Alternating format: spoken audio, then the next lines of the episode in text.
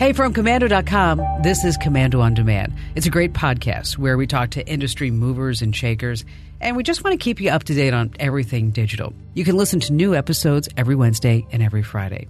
And by the end of this particular Komando on Demand episode, well, you are going to be an expert on the eclipse. And joining me for this Komando on Demand podcast is my longtime friend, longtime tech director.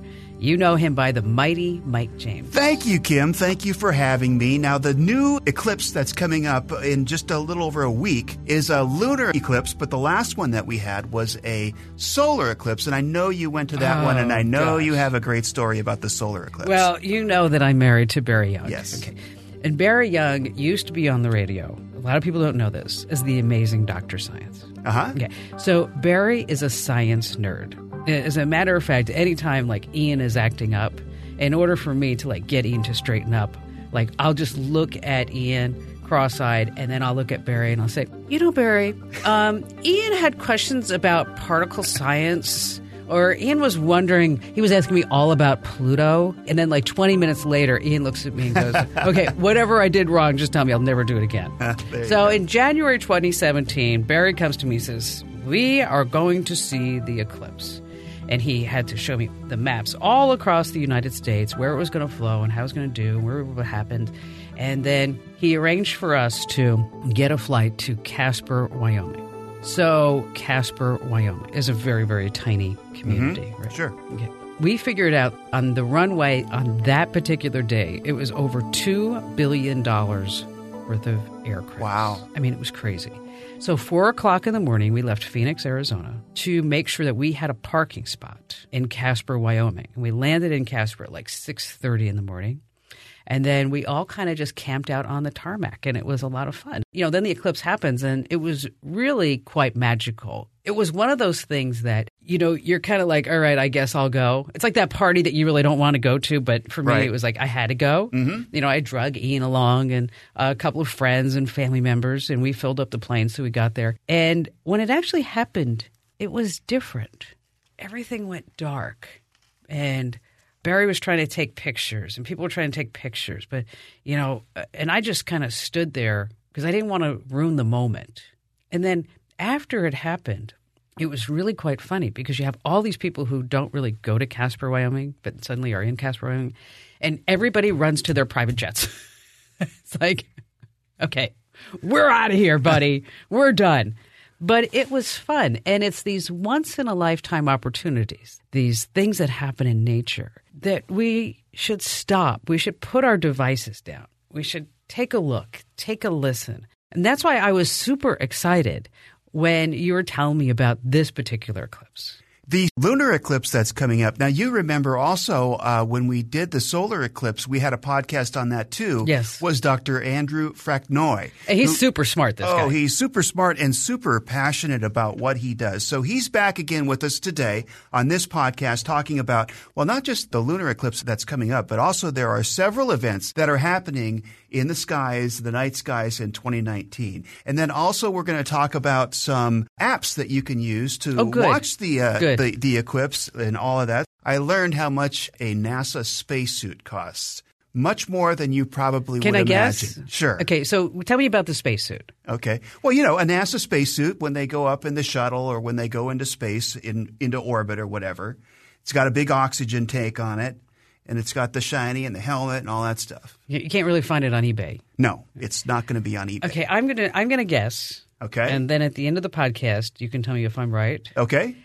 Um, gosh, a NASA, you know, and yet they had to spend millions. Do, do, do we include research and development into the cost of this? You know, I just looked up space facts and I got the price on it, so I don't know if, but I would say probably yes. Okay, does it matter? Considering the price. Small, medium, and large has to be the same price. Probably, yeah.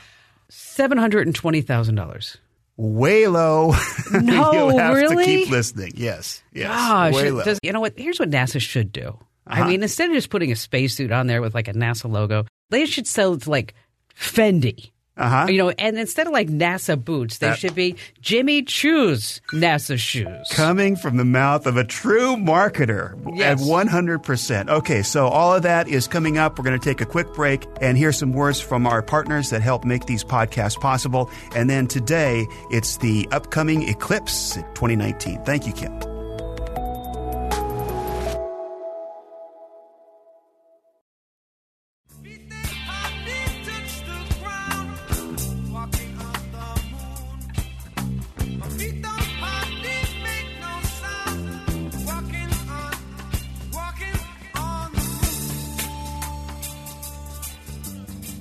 We promised you, by the end of this podcast, you're going to know so many things about space and this upcoming eclipse. Plus, first dibs on what cool things are happening in the sky. I've got Andrew Fraknoi with me. Now, Andrew, I know you're excited to share your expert knowledge with us, and we've got plenty of questions for you. You are a teacher of astronomy at the Fromm Institute at the University of San Francisco, but your list of accomplishments goes way beyond that. Uh, Award winning list of accomplishments Harvard and UC Berkeley graduate, California Professor of the Year in 2007, Carl Sagan Award for Science Popularization, and the list goes on. You've authored and co authored more than a dozen books in the field of astronomy and a regular radio, television, and podcast guest all over the world. Andrew, welcome to Komando on Demand. It's wonderful to be with you. And you've been on our show before. You talked about the solar eclipse. Now, I guess before we talk about this upcoming eclipse, can you tell us a little bit about where you were and what kind of experience that was for you for the big one last year? Well, the 2017 solar eclipse, which we call the All American eclipse, because it went through the United States, uh, was quite a time. Uh, millions and millions of people got to see the sun in eclipse. I was in Oregon. Uh, we were in a small church uh, where the pastor let us sleep over on the night of the uh, eclipse on the floor of the church. So we could be there early in the morning for the eclipse. And in exchange, we explained the eclipse to the entire congregation. Beautiful. That sounds like a fun little outing. Can you talk a little bit about this upcoming eclipse now that's coming on? I've heard actually two dates, the 20th and the 21st, and it's a big one. Right. Tell us about it. So it's the evening of January 20th, which is a Sunday evening. But in the East Coast and also in the Central Time Zone, some parts of it go off into the next morning. Okay. It's a Sunday evening and very, very early Monday morning eclipse. And this is a lunar eclipse, quite different from what we had in 2017 with the eclipse of the sun. This is an eclipse of the moon. Um, and so what happens here is that the full moon is in the sky. That means the sun and the moon are opposite each other in the sky, and the earth gets in between them.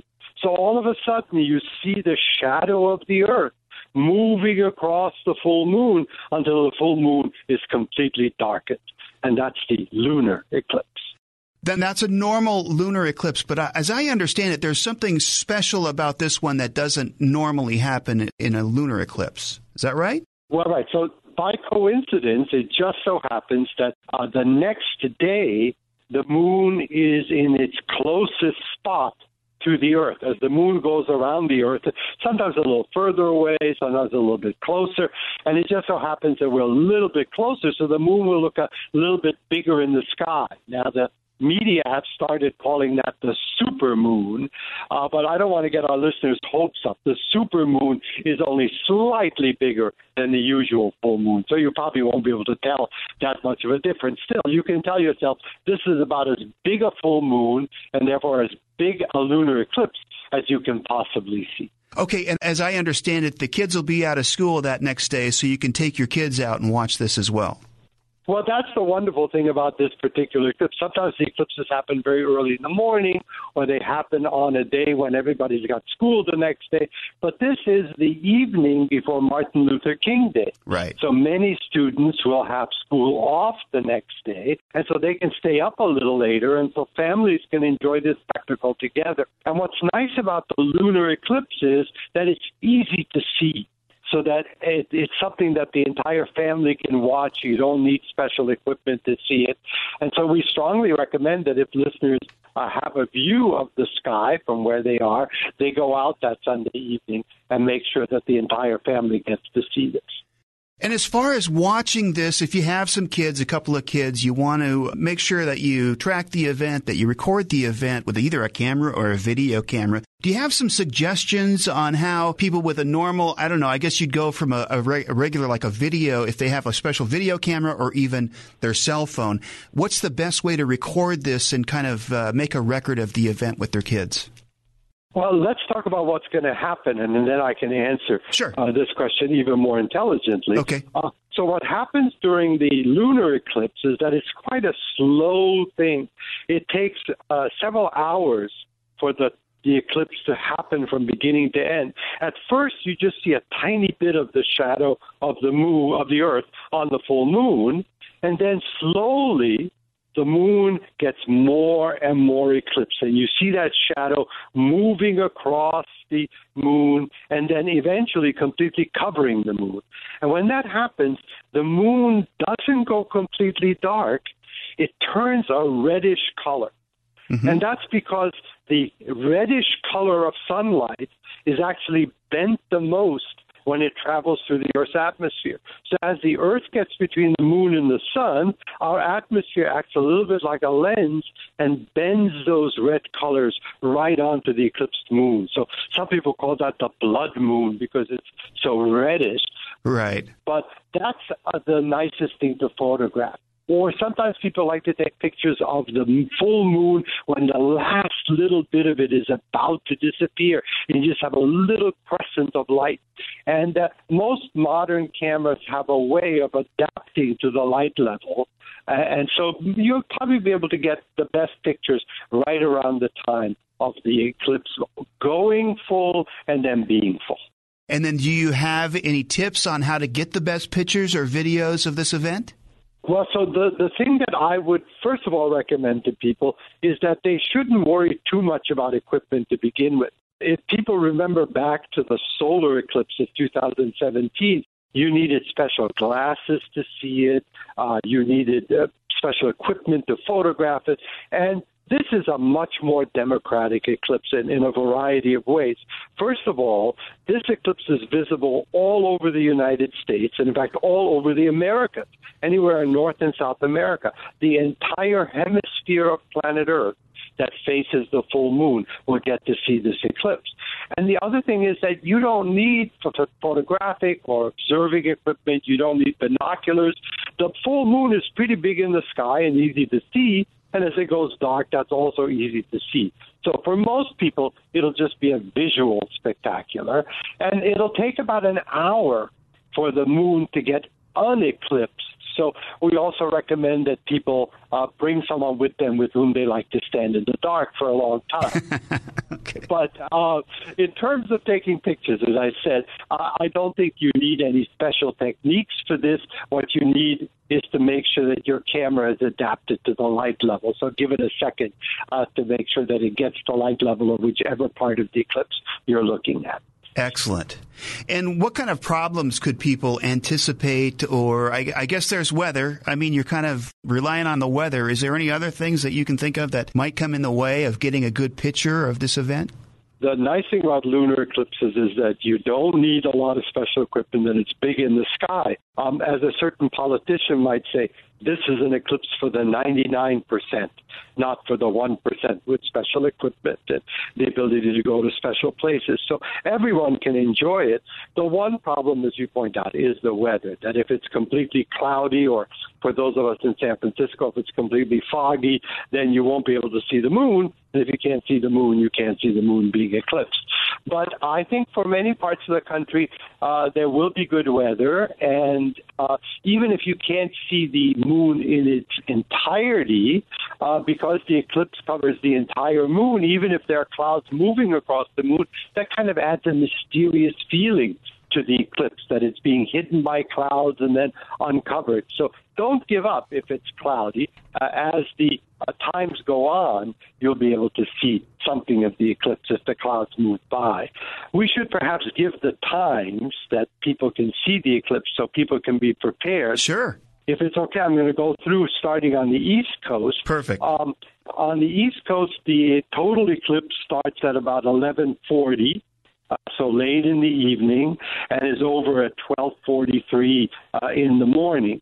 But the partial eclipse, when the star, the moon begins to get the Earth's shadow across it, that starts as early as 10:34. Uh, now, in the central time zone, it's one hour better. So the full eclipse starts at 10:40 and is over at 11:43. In the mountain time zone, the total eclipse starts at 9:40 and is over at 10:43. And then it's uh, it's the nicest for the Pacific time zone because the total eclipse starts at 8:41 when even younger children can still be up, and it's over at 9:43 p.m. So the main thing to remember about this, this will be in all the papers, I'm sure, and many of the other news channels will have the times that day. But the main thing is it's an evening eclipse on Sunday, January 20th. I want to get to the other things that are happening this year as well, but have we covered everything on this eclipse? I think so. I think you guys are going to have on your website the URL.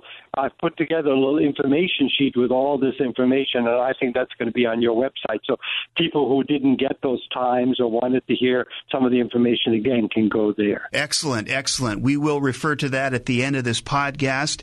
And uh, I did some research on space, so I've got some crazy, outstanding facts here for our listeners. And also, what I found is the cost of a NASA space suit. You won't believe it. Mr. Fraknoi, thanks for holding for one moment. We're going to be back with all those extra things that are coming up. Right now, let me tell you about our partners at Capterra. It's been 30 years since the World Wide Web was invented, and I bet some of you are still using old, outdated software. Set yourself up for success with the new software for your business at Capterra.com. As America's digital pro, Kim gets asked about this all the time. What is the best software for someone's business? And she refers people to Capterra.com. Capterra is the leading free online resource to help you find the best software solution possible for your business and discover everything you need to know to make an informed decision. Search more than 700 specific categories of software. Everything from project management to email marketing to yoga studio management software. Join the millions of people who use Capterra each month and find the right tools for their business. Visit Capterra.com slash Kim today to find the right tools to make 2019 the year for your business. Capterra.com slash Kim. That's C-A-P-T-E-R-R-A dot com slash Kim.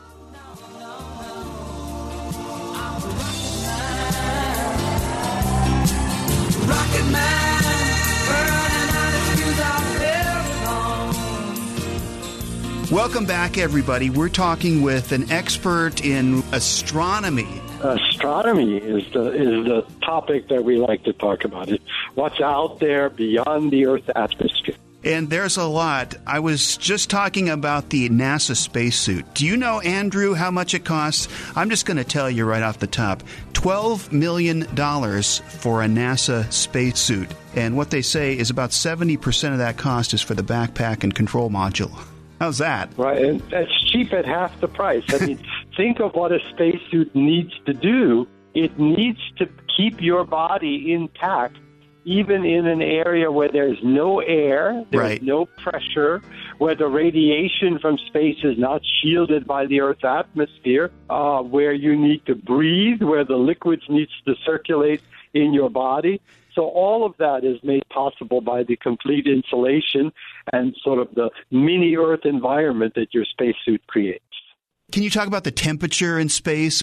Well, it depends, of course, on whether you're looking at the sun or whether you're away from the sun. But uh, temperature means that you have to have some air that brushes against your body. That's how we measure whether it's warm or cold. Right. And so uh, out in space, there is no air. So the only way to measure the temperature is to measure the intensity of sunlight. If you're not facing the sun, if let's say you're on the other side of the Earth or the other side of the moon, where the Chinese right now have a spacecraft and a rover, uh, it can get really, really, really cold. It can get down to a few degrees above what we call absolute zero, Wow. the absence of any temperature.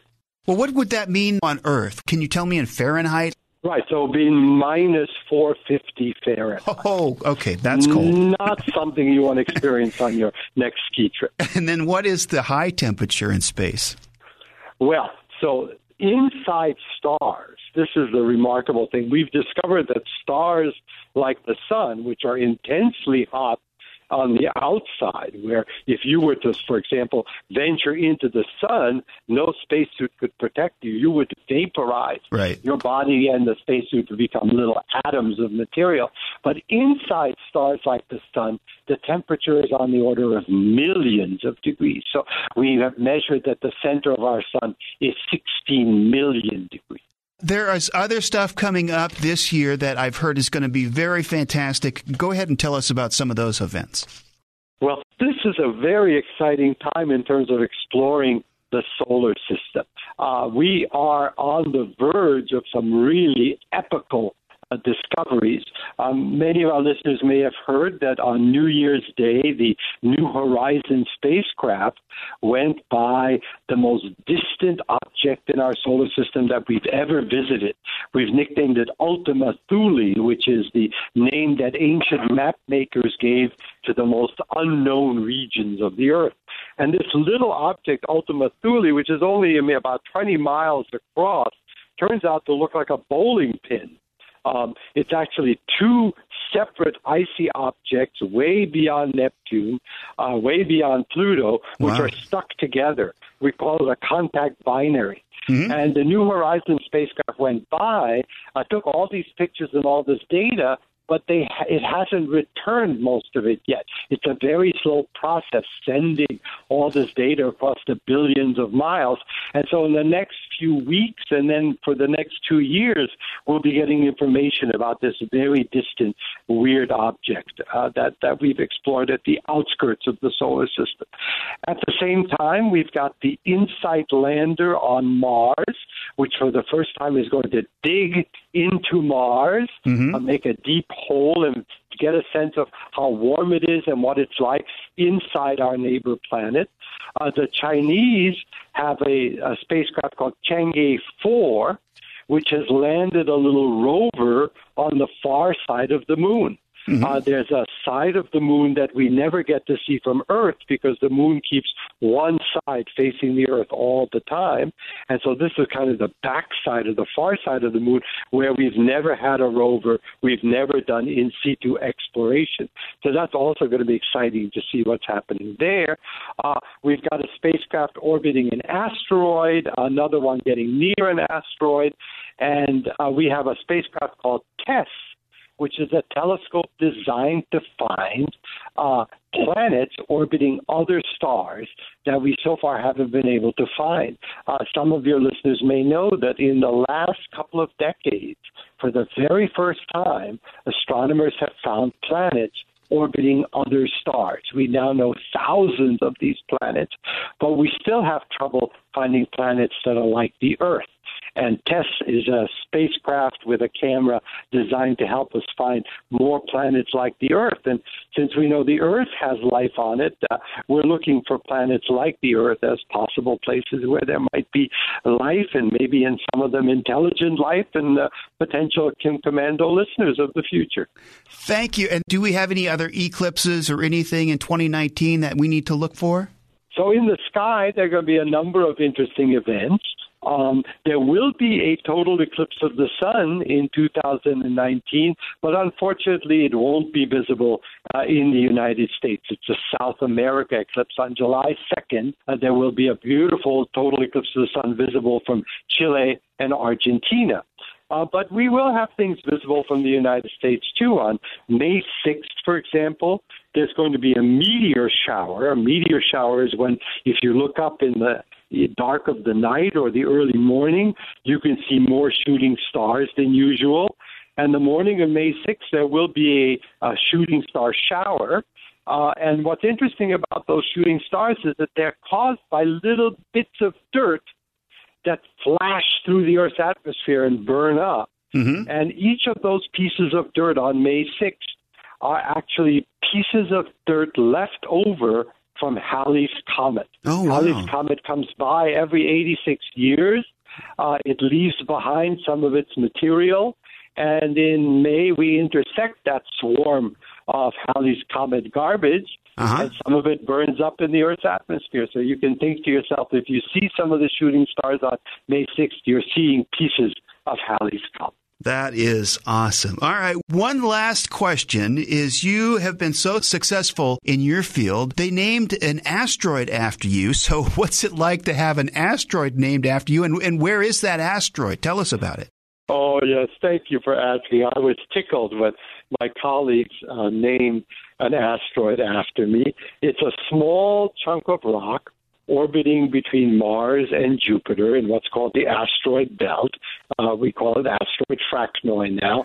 and what I'm relieved to be able to report is that asteroid Fraknoi is one of the most boring asteroids in the world.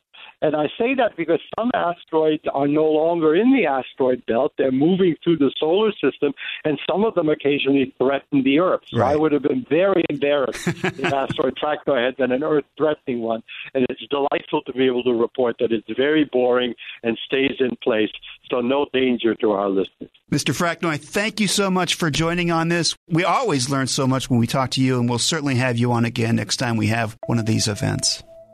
It's my pleasure.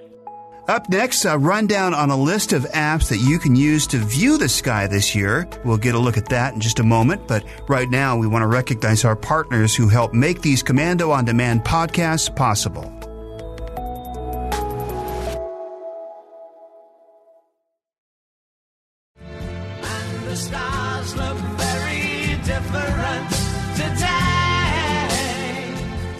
Welcome back to Komando on Demand. Today we're talking about the upcoming eclipse and some of the spectacular things that are going to be happening in the sky this year. And as promised, here are some terrific apps that you can use to explore the skies in 2019. With the right app, your smartphone or tablet can become a powerful observation tool. For instance, some apps deliver visibility forecasts, some capture images, some track satellites, some even use augmented reality. And that, my friends, makes for a very cool viewing experience here on Earth. So here are the top 12, not in any particular order, apps that you can use to watch the night sky. First up, Stellarium. Let me spell that one for you. It's S-T-E-L-L-A-R-I-U-M. Stellarium. It's like a spelling bee these days. Stellarium is like having a planetarium right on your mobile phone. It has an impressive, realistic sky in 3D, just like what you would see with your own eyes through a telescope. It's so popular that it's being used in planetarium projects. It's pretty easy to use too. Just set your coordinates and off you go. Second up is NASA's own app. It's a freebie that you can find in the App Store by searching NASA. It's perfect if you want to learn about space, and I mean learn a lot. It's packed with thousands of images and videos, astronomy news, updates, sightings opportunities, and NASA's own live TV. Third is the International Space Station Spotter, or ISS Spotter. It's going to give you a schedule of visible events and the ability to set alarms so you won't miss anything. It also has a built-in compass and other useful tools for your stargazing pleasure. Instead of charging for the app, they accept donations of 99 cents or up to $2.99. Fourth on our list is Solar Walk. It's kind of like a free interactive space encyclopedia. It's got a really cool 3D model of our solar system, which allows you to virtually explore the universe in real time. There's tons of interesting facts on the app, definitely worth checking out. Fifth is Star Chart. It's an augmented reality astronomy app for iOS devices. They used to charge for it, but it's now free. Even though it hasn't been updated since 2015, users say the view is amazing. All you have to do is point your iPhone at the sky and the star chart will tell you what you're looking at. You'll get information about planets, stars, the moon, and it even works in full daylight. Number six is Skyview, which is a lot like StarChart, except it has even more information. It also has added features when you connect to your Apple Watch. There's a free version, or if you want the added features, you can treat yourself for just $2.99. Lucky number seven on our list is one of the flagship apps, Night Sky. Now, Night Sky is a great way for iOS users to view objects in augmented reality, but it'll take you one step further. If you use it in conjunction with iOS 10's Metal, you get around 115,000 new celestial objects, plus info about lunar landing sites. And if you tie it into your Apple Watch, you can use your wrist as a compass. And get this, you can move it backwards and forwards in time to see how things look in any given time period. Pretty wild. It's literally jam packed with features and costs a lot less than a telescope, about $1.99 a month or $9.99 for a year. So that's Night Sky. Now, number eight is a little different. If you're an iOS user and you want to track the satellites above you, the GoSat Watch app is the one for you. Not only will you be able to track satellites in real time, but you can get 24 hour past predictions. And if you want even more detail, GoSat Watch will give you dish orientation data for geostationary satellites. The bugs are still being worked out, as you can imagine, but it's still a good deal at $9.99. Number nine on the list is really cool. I mean, who wouldn't want to go walking around the moon for $2.99? With the Pocket Universe app, you can take a tour of the night sky, explore the solar system, and take a virtual walk on the moon and on Mars. Kind of a pretty romantic date, my opinion, if you want to think about that for Valentine's Day. And if you're looking for a cheap date, there's a free version called the Pocket Universe Express. By the way, Pocket Universe was the first iPhone astronomy app to offer the built-in compass. It was also the first to offer augmented reality viewing. 10th on the list for weather and visibility predictions, the Clear Outside app will give you almost everything you need to know, including cloud cover ratings and the chance of fog, rain, wind, and frost. Clear Outside is free for both Android and iOS users. On a similar level, the Clear Sky Droid app and Clear Sky Chart both work in conjunction with the Clear Dark Sky website. This is like having a meteorologist in your pocket. It'll give you hourly breakdowns of cloud cover, transparency, darkness, wind, humidity, and temperature, and it's all free. So those are just a few of the many viewing apps. As you know, apps always come and go, so be sure and check them out really well before you download anything. I've got all these listed on komando.com. Just look for the Eclipse article and one more word of thanks to Andrew Fraknoi. He's obviously fabulous and passionate about what he does. You know, he was the one who persuaded the Moore Foundation and Google to donate 2 million Eclipse glasses to the public. So if you got a pair of those glasses, you can thank him. I also want to acknowledge my fellow perfectionists and podcast preppers, Vicky Morgan for writing the podcast, Monica Golombieski for putting this whole podcast together. If you like this Komando on Demand podcast, don't hide it, share it. And if you want even more content, become a Kim's Club member. It's basically an all access package to everything we produce on Komando.com, and we do really appreciate it. Thank you for listening, and we'll see you next time on Komando on Demand.